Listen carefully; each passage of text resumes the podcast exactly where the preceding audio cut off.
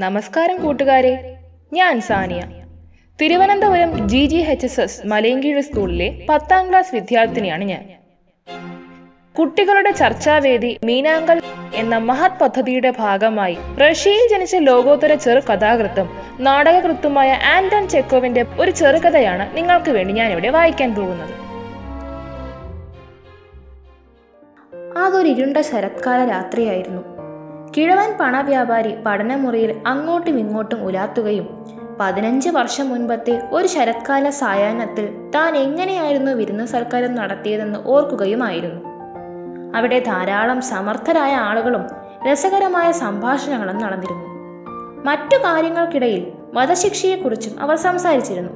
ധാരാളം പത്രപ്രവർത്തകരും ബുദ്ധിജീവികളും അടങ്ങുന്ന അതിഥികളിൽ ഭൂരിഭാഗം വരുന്നവരും വധശിക്ഷയെ നിരാകരിച്ചു. ആ ശിക്ഷാരീതി കാലഹരണപ്പെട്ടതും അധാർമികവും ക്രിസ്ത്യൻ രാജ്യങ്ങൾക്ക് അനുചിതവുമാണെന്ന് അവർ അഭിപ്രായപ്പെട്ടു. വധശിക്ഷയ്ക്ക് പകരം എല്ലായിടത്തും ജീവപര്യന്തം തടവ് ശിക്ഷ വരണമെന്നായിരുന്നു അവരിൽ ചിലരുടെ അഭിപ്രായം. ഞാൻ നിങ്ങളുടെ അഭിപ്രായത്തോട് യോജിക്കുന്നില്ല അവരുടെ ആതിഥേയനായ പണവ്യാപാരി പറഞ്ഞു. ജീവപര്യന്തം തടവിനോ വധശിക്ഷയ്ക്കോ വേണ്ടി ഞാൻ ശ്രമിച്ചിട്ടില്ല. എന്നാൽ കാര്യകാരണം സഹിതം ഒരാൾ വിധിക്കുകയാണെങ്കിൽ വധശിക്ഷ ജീവപര്യന്തം തടവിനേക്കാൾ ധാർമ്മികവും മനുഷ്യത്വപരവുമാണ്. വധശിക്ഷ ഒരാളെ ഒറ്റയടിക്ക് കൊല്ലുകയാണെങ്കിൽ ആജീവനാന തടവ് അയാളെ ഇഞ്ചിഞ്ചായി കൊല്ലുകയാണ്. ഏതാനും നിമിഷങ്ങൾക്കുള്ളിൽ നിങ്ങളെ കൊല്ലുന്ന ആളോ അതോ വളരെ വർഷങ്ങളെടുത്ത് നിങ്ങളിൽ നിന്ന് ജീവൻ വലിച്ചെടുത്ത് ഇല്ലാതാക്കുന്ന ആളോ ആരാണ് കൂടുതൽ മനുഷ്യത്വമുള്ള ആരാച്ചാർ? രണ്ടും ഒരുപോലെ അധാർമികമാണ്. അതിഥികളിൽ ഒരാൾ അഭിപ്രായപ്പെട്ടു.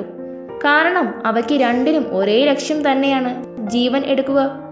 രാഷ്ട്രം ദൈവമല്ല. ആവശ്യമുള്ളപ്പോൾ വീണ്ടെടുക്കാനാവാത്തതിന് എടുത്തു മാറ്റാനും അവകാശമില്ല. അതിഥികൾക്കിടയിൽ ഇരുപത്തഞ്ച് വയസ്സുള്ള ഒരു യുവ അഭിഭാഷകൻ ഉണ്ടായിരുന്നു. അവനോട് അഭിപ്രായം ചോദിച്ചപ്പോൾ അവൻ പറഞ്ഞു വധശിക്ഷയും ജീവപര്യന്തവും ഒരുപോലെ അധാർമികമാണെങ്കിലും വധശിക്ഷയ്ക്കും ജീവപര്യന്തം തടവ് ശിക്ഷയ്ക്കും ഇടയിൽ ഏതെങ്കിലും ഒന്ന് തിരഞ്ഞെടുക്കേണ്ടി വന്നാൽ ഞാൻ തീർച്ചയായും രണ്ടാമത്തെ തിരഞ്ഞെടുക്കും.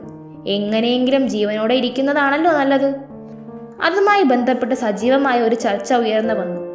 അക്കാലത്ത് ചെറുപ്പവും ക്ഷുഭിതനുമായ പണവ്യാപാരി ആവേശഭരിതനായി മുഷ്ടി കൊണ്ട് പെട്ടെന്ന് മേശമേലിടിച്ച് ചെറുപ്പക്കാരനോട് ആക്രോശിച്ചു. അത് ശരിയല്ല. അഞ്ചു വർഷം നിങ്ങൾക്ക് ഏകാന്ത തടവിൽ കഴിയാനാവില്ലെന്ന് ഞാൻ രണ്ട് ദശലക്ഷത്തിന് വേണമെങ്കിൽ പന്തയം വെക്കാം. നിങ്ങൾ ആത്മാർത്ഥമായി വിചാരിക്കുന്നെങ്കിൽ യുവാവ് പറഞ്ഞു ഞാനത് സ്വീകരിക്കാം. അഞ്ചല്ല പതിനഞ്ച് വർഷം ഞാൻ തടവിൽ കഴിയാം. പതിനഞ്ച് ഉറപ്പിച്ചു. പണവ്യാപാരി ഉറക്കെ വിളിച്ചു പറഞ്ഞു മാന്യരെ ഞാൻ രണ്ട് ദശലക്ഷത്തിന് പന്തയം വെച്ചിരിക്കുന്നു. സമ്മതിച്ചു നിങ്ങൾ ദശലക്ഷങ്ങളും ഞാൻ എന്റെ സ്വാതന്ത്ര്യവും പന്തയം വച്ചിരിക്കുന്നു. യുവാവ് പറഞ്ഞു ഭ്രാന്തവും വിവേകശൂന്യവുമായ പന്തയം നടപ്പിൽ വന്നു. കണക്കറ്റ ദശലക്ഷങ്ങൾ കയ്യിലുള്ള ദുഷിച്ച ബാലിശ സ്വഭാവമുള്ള പണവ്യാപാരി പന്തയത്തിൽ ആഹ്ലാദിച്ചു. അത്താഴ സമയത്ത് അയാൾ യുവാവിനെ കളിയാക്കിക്കൊണ്ട് പറഞ്ഞു സമയം കിട്ടുമ്പോൾ നന്നായെന്ന് ചിന്തിച്ചു നോക്കൂ ചെറുപ്പക്കാരാ. എനിക്ക് രണ്ട് ദശലക്ഷം എന്നത് നിസ്സാര കാര്യമാണ്. പക്ഷേ നിങ്ങളുടെ ജീവിതത്തിലെ ഏറ്റവും നല്ല മൂന്നോ നാലോ വർഷം നഷ്ടപ്പെടുത്തുകയാണ്. നിങ്ങൾക്ക് അതിലധികം പിടിച്ചു നിൽക്കാനാവാത്തത് കൊണ്ടാണ് ഞാൻ മൂന്നോ നാലോ എന്ന് പറഞ്ഞത്. അസന്തുഷ്ടനായ മനുഷ്യ സ്വമേധയാലുള്ള തടവ് നിർബന്ധിത തടവിനേക്കാൾ ബുദ്ധിമുട്ടേറിയ കാര്യമാണെന്നത് മറക്കുകയും അരുത്. ഏത് നിമിഷവും അതിൽ നിന്ന് പുറത്തു കടക്കാൻ നിങ്ങൾക്ക് അവകാശമുണ്ടെന്ന ചിന്ത ജയിലിലെ നിങ്ങളുടെ നിലനിൽപ്പിനെ പൂർണമായും വിഷലിപ്തമാക്കും ഇക്കാര്യത്തിൽ നിങ്ങളോട് എനിക്ക് സഹതാപമുണ്ട്. ഇപ്പോൾ ഇതെല്ലാം ഓർത്തുകൊണ്ട് പണവ്യാപാരി അങ്ങോട്ടും ഇങ്ങോട്ടും നടന്ന് സ്വയം ചോദിച്ചു ആ പന്തയത്തിന്റെ ഉദ്ദേശം എന്താണ്? ആ മനുഷ്യൻ ജീവിതത്തിൽ നിന്ന് പതിനഞ്ച് വർഷം നഷ്ടപ്പെടുത്തിയത് കൊണ്ടും ഞാൻ രണ്ട് ദശലക്ഷം വലിച്ചെറിഞ്ഞത് കൊണ്ടും എന്താണ് ഗുണം? അതുകൊണ്ട് വധശിക്ഷ ജീവപര്യന്തം തടവിനേക്കാൾ മികച്ചതെന്നോ മോശമെന്നോ തെളിയിക്കാൻ പറ്റുമോ? ഇല്ലേ ഇല്ല. അതെല്ലാം ബുദ്ധിശൂന്യവും നിരർത്ഥകവുമായിരുന്നു. എന്റെ ഭാഗത്തു നിന്നുള്ളത് അമിത ലാണനക്കാരന്റെ മനഃശാഞ്ചല്യമായിരുന്നു. അവന്റെ ഭാഗത്തു നിന്നുള്ളത് പണത്തോടുള്ള അത്യാർത്ഥി. അന്ന് വൈകുന്നേരം തുടർന്ന് എന്താണ് സംഭവിച്ചതെന്ന് അയാൾ ഓർത്തു നോക്കി. പണവ്യാപാരിയുടെ ഉദ്യാനഗ്രഹങ്ങളിൽ ഒന്നിൽ കർക്കശമായ മേൽനോട്ടത്തിൽ യുവാവ് വർഷങ്ങളോളം നീളുന്ന തടവിൽ കഴിയാമെന്ന് തീരുമാനിച്ചു. പതിനഞ്ച് വർഷത്തേക്ക് ഉദ്യാനഗ്രഹത്തിന്റെ ഉമ്മറപ്പടി കാണക്കാനോ മനുഷ്യരെ കാണാനോ മനുഷ്യ ശബ്ദം കേൾക്കാനോ കത്തുകളും പത്രങ്ങളും സ്വീകരിക്കാനോ സ്വാതന്ത്ര്യമില്ലെന്ന കാര്യം അവൻ സമ്മതിച്ചു. അവൻ ഒരു സംഗീത ഉപകരണവും പുസ്തകങ്ങളും അനുവദിച്ചു കൊടുത്തു. കത്തുകൾ എഴുതാനും വീഞ്ഞു കുടിക്കാനും പുകവലിക്കാനുമുള്ള അനുവാദം നൽകി. കരാറിലെ നിബന്ധന പ്രകാരം പുറം ലോകവുമായി അവനുണ്ടായിരുന്ന ഒരേയൊരു ബന്ധം അതിനുവേണ്ടി മാത്രം ഉണ്ടാക്കിയ ഒരു കൊച്ചു ജനാലയായിരുന്നു. പുസ്തകങ്ങൾ സംഗീതം വീഞ്ഞ് അങ്ങനെ അവൻ ആഗ്രഹിക്കുന്നതെന്തും വ്യവസ്ഥ പ്രകാരം എഴുതി കൊടുത്താൽ ഏതളവിലും ലഭ്യമാക്കുമായിരുന്നു. പക്ഷേ അവ ജനലിലൂടെ മാത്രമേ സ്വീകരിക്കാനാകുമായിരുന്നുള്ളൂ.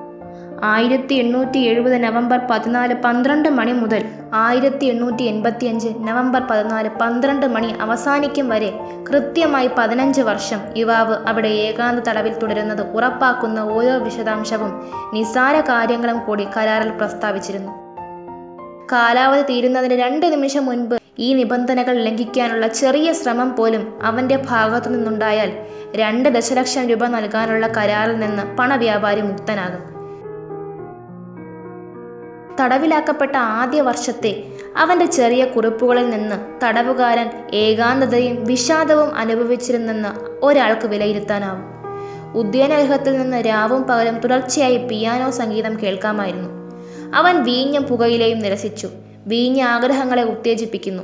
ആഗ്രഹങ്ങൾ തടവുകാരന്റെ ഏറ്റവും മോശം ശത്രുവാകുന്നു. കൂടാതെ നല്ല വീഞ്ഞ് കുടിച്ചിട്ട് ആരെയും കാണാതിരിക്കുന്നതിനേക്കാൾ ഭയാനകമായി യാതൊന്നും തന്നെ ഇല്ലെന്നും അവൻ എഴുതി.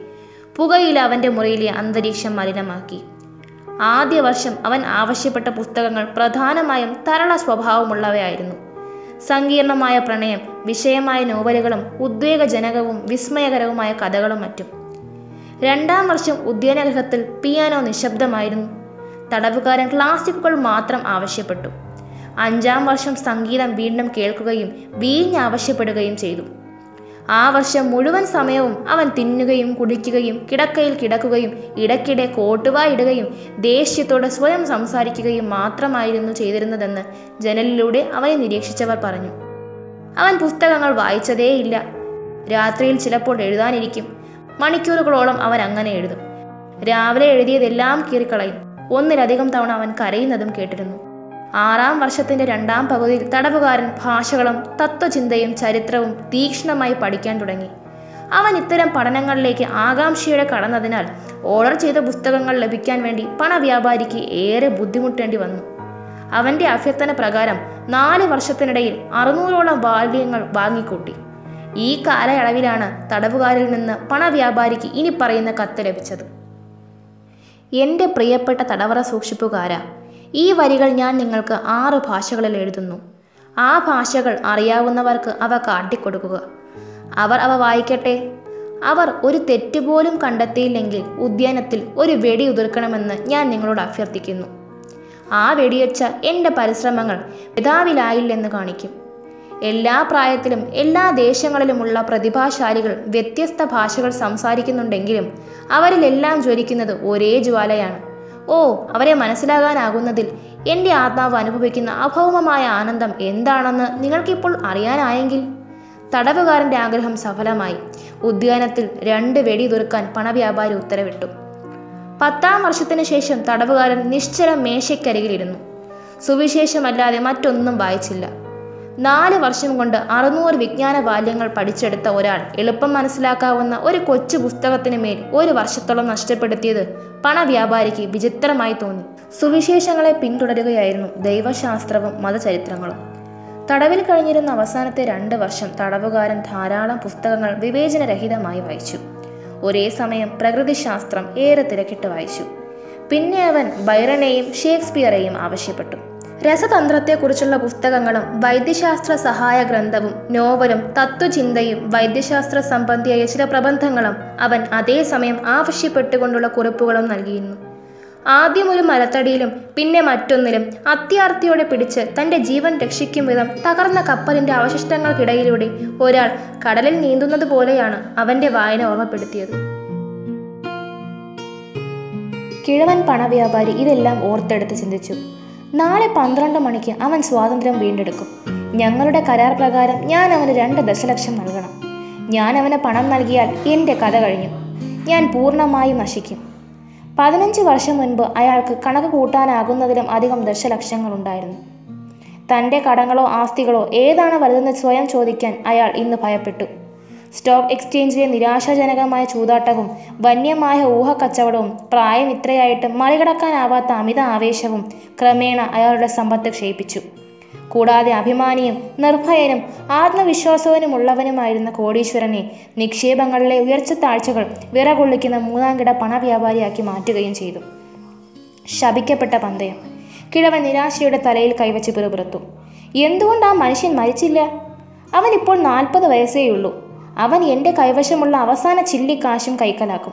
അവൻ വിവാഹം കഴിക്കും ജീവിതം ആസ്വദിക്കും. എക്സ്ചേഞ്ചിൽ പോയി ചൂതാട്ടം നടത്തും. ഒരു യാചകനെ പോലെ അസൂയയോടെ ഞാൻ അവനെ നോക്കും. എല്ലാ ദിവസവും ഒരേ വാക്ക് അവനിൽ നിന്ന് ഞാൻ കേൾക്കേണ്ടിയും വരും.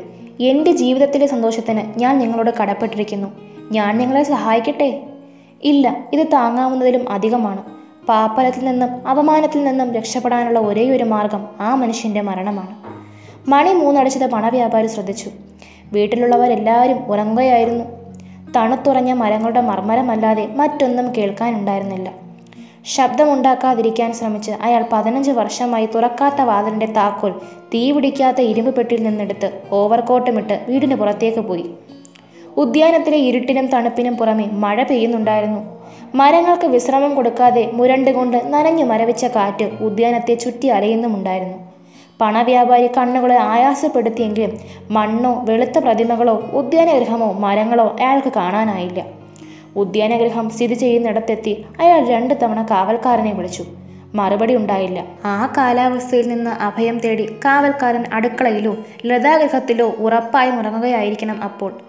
എന്റെ ലക്ഷ്യം നിറവേറ്റാൻ എനിക്ക് ധൈര്യം വരികയാണെങ്കിൽ കിഴവൻ വിചാരിച്ചു. സംശയം ആദ്യം കാവൽക്കാരന് മേൽ പതിയും പടികളും വാതിലും ഇരുട്ടിൽ തൊട്ടറിഞ്ഞ് അയാൾ ഉദ്യാനഗൃഹത്തിന്റെ പ്രവേശന കവാടത്തിലേക്ക് പോയി. പിന്നെ അയാൾ തപ്പിത്തടഞ്ഞ് ഒരു ചെറിയ ഇടനാഴിയിൽ പ്രവേശിച്ച് തീപ്പെട്ടി കമ്പെടുത്ത് കത്തിച്ചു. അവിടെ ആരും ഉണ്ടായിരുന്നില്ല. കിടക്കയില്ലാത്ത ഒരു കട്ടിലും മൂലയിൽ ഇരുണ്ട ഒരു വാർപ്പെരുമ്പ് സ്റ്റൗവും ഉണ്ടായിരുന്നു. തടവുകാരന്റെ മുറിയിലേക്കുള്ള വാതിലിന്റെ മുതിരകൾക്ക് ഊനം തട്ടിയിരുന്നില്ല. തീക്കമ്പിലെ വെളിച്ചമണഞ്ഞപ്പോൾ വികാരം കൊണ്ട് വരച്ച കിഴവൻ ചെറിയ ജനലിലൂടെ ഒളിഞ്ഞു നോക്കി. തടവറ മുറിയിൽ ഒരു മെഴുകുതിരി മങ്ങി കത്തുന്നുണ്ടായിരുന്നു. അവൻ മേശക്കരിയിൽ ഇരിക്കുന്നുണ്ടായിരുന്നു. അവന്റെ പുറവും തലയിലെ മുടിയും കൈകളുമല്ലാതെ മറ്റൊന്നും കാണാനായില്ല. മേശപ്പുറത്തും രണ്ട് ചാരു കസേരകളിലും മേശയ്ക്കടുത്തുള്ള പരവതാനയിലും തുറന്ന പുസ്തകങ്ങൾ കിടന്നിരുന്നു. അഞ്ചു നിമിഷത്തിന് ശേഷവും തടവുകാരൻ ഒരിക്കൽ പോലും അനങ്ങിയില്ല. പതിനഞ്ച് വർഷത്തെ തടവ് അവനെ അനങ്ങാതിരിക്കാൻ പഠിപ്പിച്ചിട്ടുണ്ടായിരുന്നു. പണവ്യാപാരി വിരലുകൾ കൊണ്ട് ജനലിൽ തട്ടി. തടവുകാരിൽ നിന്നും പ്രതികരണമായി യാതൊരു അനക്കവും ഉണ്ടായില്ല അയാൾ ശ്രദ്ധാപൂർവം വാതിലിലെ മുദ്രകൾ പൊളിച്ച് താക്കോൽ പഴുതിൽ താക്കോലിട്ടു. തുരുമ്പിച്ച പൂട്ട് ഒരു ഇടർച്ച ശബ്ദം പുറപ്പെടുവിച്ച് വാതിൽ കിരികിരുത്തു. കാലൊച്ചയും അമ്പരപ്പിക്കുന്ന നിലവിളിയും കേൾക്കുമെന്ന് പണവ്യാപാരി പ്രതീക്ഷിച്ചെങ്കിലും മൂന്ന് നിമിഷത്തിനു ശേഷവും ഉദ്യാനഗ്രഹം എന്നത്തെയും പോലെ നിശബ്ദമായിരുന്നു. അയാൾ അകത്ത് കടക്കാൻ തീരുമാനിച്ചു. മേശക്കരികിൽ സാധാരണ മനുഷ്യരിൽ നിന്ന് വ്യത്യസ്തമായി ഒരാൾ അനങ്ങാതിരുന്നിരുന്നു. ഒരു സ്ത്രീയുടേതുപോലെ നീണ്ടു ചുരുണ്ട മുടിയും ഒതുക്കമറ്റ താടിയുമായി എല്ലിനുമേൽ തൊലി ചുറ്റിയ അസ്ഥികൂടമായി അവൻ മാറിയിരുന്നു. അവശമുഖം മൺനിറം കലർന്ന മഞ്ഞയായിരുന്നു. അവന്റെ കവിളുകൾ പൊള്ളയും പിൻഭാഗം ഇടുങ്ങി മെലിഞ്ഞതുമായിരുന്നു. രോമം നിറഞ്ഞ അവന്റെ ശിരസ് താങ്ങിയ കൈ ഏറെ മെലിഞ്ഞതും മൃദുവുമായതിനാൽ കാഴ്ചയിൽ ഭയാനകമായിരുന്നു അത്. അവന്റെ തലമുടിയിൽ ഇതിനകം തന്നെ വെള്ളി വര വീണിരുന്നു. ശോഷിച്ചതും പ്രായം തോന്നിക്കുന്നതുമായ മുഖം കണ്ടാൽ അവന് നാൽപ്പത് വയസ്സ് മാത്രമാണുള്ളതെന്ന് ആരും വിശ്വസിക്കുമായിരുന്നില്ല. അവൻ മയക്കത്തിലായിരുന്നു. അവന്റെ കുനിഞ്ഞ ശിരസിന് മുന്നിൽ മേശപ്പുറത്ത് ഒരു കടലാസു കഷ്ണം കിടന്നിരുന്നു. അതിൽ മനോഹരമായ കൈയക്ഷരത്തിൽ എന്തോ എഴുതിയിരുന്നു. പാവം ജന്തു പണവ്യാപാരി വിചാരിച്ചു. അവൻ ഉറങ്ങുകയാണ്. മിക്കവാറും ദശലക്ഷങ്ങളെക്കുറിച്ച് സ്വപ്നം കാണുകയുമാണ്. പാതി മരിച്ച ആ മനുഷ്യനെ എടുത്ത് കട്ടിലേക്കിട്ട് തലയിനെ കൊണ്ടമർത്തി ചെറുതായി ഒന്ന് ശ്വാസം മുട്ടിച്ചാൽ ഹിംസാത്മകമായ മരണത്തിന്റെ യാതൊരു സൂചനയും ഏറ്റവും സത്യസന്ധനായ ഒരു വിദഗ്ധന് പോലും കണ്ടെത്താനാവില്ല. എങ്കിലും അവൻ ഇവിടെ എഴുതി വെച്ചത് ആദ്യം വായിക്കാം. പണവ്യാപാരി മേശപ്പുറത്ത് നിന്ന് കടലാസെടുത്ത് ഇനി പറയും വിധം വായിച്ചു. പതിനഞ്ച് വർഷമായി ഞാൻ ഭൂമിയിലെ ജീവിതം ശ്രദ്ധാപൂർവം പഠിക്കുകയാണ്. ഞാൻ ഭൂമിയെയോ മനുഷ്യരെയോ കണ്ടിട്ടില്ല എന്നത് സത്യമാണെങ്കിലും നിങ്ങളുടെ പുസ്തകങ്ങളിൽ നിന്ന് ഞാൻ സുഗന്ധമുള്ള വീഞ്ഞു കുടിച്ചു. ഞാൻ പാട്ടുകൾ പാടി കാടുകളിൽ കലമാനുകളെയും കാട്ടുപന്നികളെയും വേട്ടയാടി സ്ത്രീകളെ പ്രണയിച്ചു. നിങ്ങളുടെ കവികളുടെയും പ്രതിഭാശാലികളുടെയും മാന്ത്രികതയാൽ സൃഷ്ടിക്കപ്പെട്ട മേഘങ്ങളെപ്പോലെയുള്ള സ്വർഗീയ സൗന്ദര്യങ്ങൾ രാത്രിയിൽ എന്നെ സന്ദർശിച്ച് തലച്ചോറിനെ ചുഴലിക്കാറ്റിലാക്കുന്ന അത്ഭുതകരമായ കഥകൾ എന്റെ ചെവിയിൽ മന്ത്രിച്ചിട്ടുണ്ട്. നിങ്ങളുടെ പുസ്തകങ്ങളിലൂടെ ഞാൻ എൽബൂർസ് മോൺബ്ലാങ്ക് കൊടുമുടികൾ കയറിയിട്ടുണ്ട്. അവിടെ നിന്ന് സൂര്യോദയവും സന്ധ്യയിൽ സൂര്യൻ ആകാശം നിറഞ്ഞു തുളുമ്പുന്നതും കടലും സമുദ്രവും സ്വർണവും സിന്ദൂരവും അണിയുന്ന പർവത ശിഖരങ്ങളും ഞാൻ കണ്ടിട്ടുണ്ട്. എന്റെ ശിരസിന് മേലെ മിന്നൽ പ്രകാശിക്കുന്നതും കൊടുങ്കാറ്റ് പിടിച്ച മേഘങ്ങളെ പുലർത്തുന്നതും ഞാൻ കണ്ടിട്ടുണ്ട്. ഹരിതവനങ്ങളും വയലുകളും പുഴകളും തടാകങ്ങളും നഗരങ്ങളും ഞാൻ കണ്ടിട്ടുണ്ട്. സാഗരമോഹിനിമാരുടെ ഗീതങ്ങളും ഇടയന്മാർ പുല്ലാങ്കുഴലിൽ പാടുന്നതും ഞാൻ കേട്ടിട്ടുണ്ട്. ദൈവത്തെക്കുറിച്ച് എന്നോട് സംവദിക്കാൻ താഴേക്ക് പറന്നു വന്ന അടകാർന്ന പിശാചുക്കളുടെ ചെലവുകൾ ഞാൻ തൊട്ടിട്ടുണ്ട്.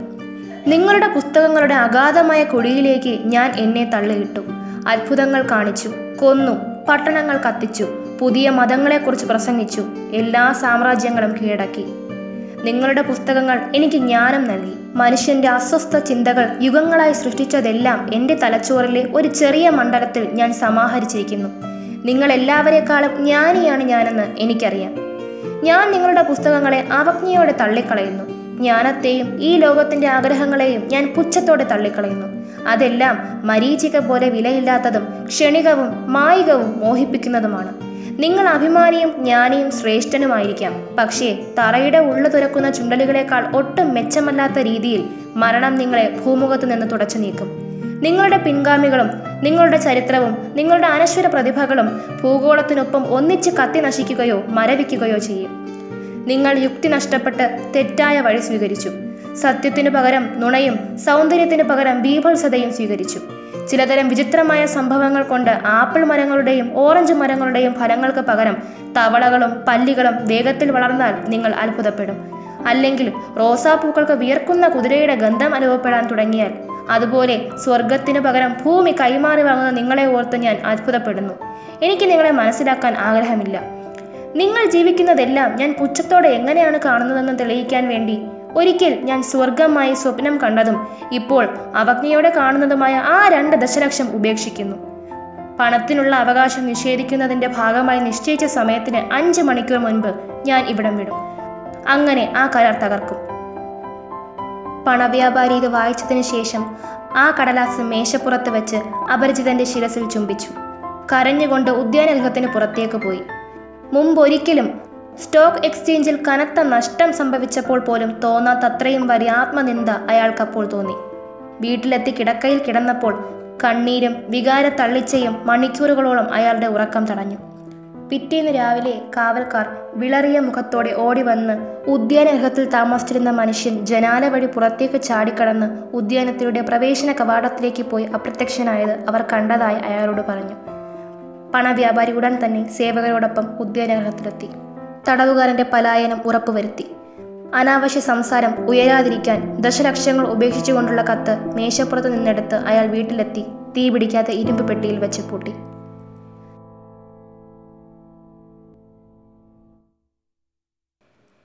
ഇതോടുകൂടി കഥ ഇവിടെ അവസാനിക്കുന്നു. നന്ദി നമസ്കാരം.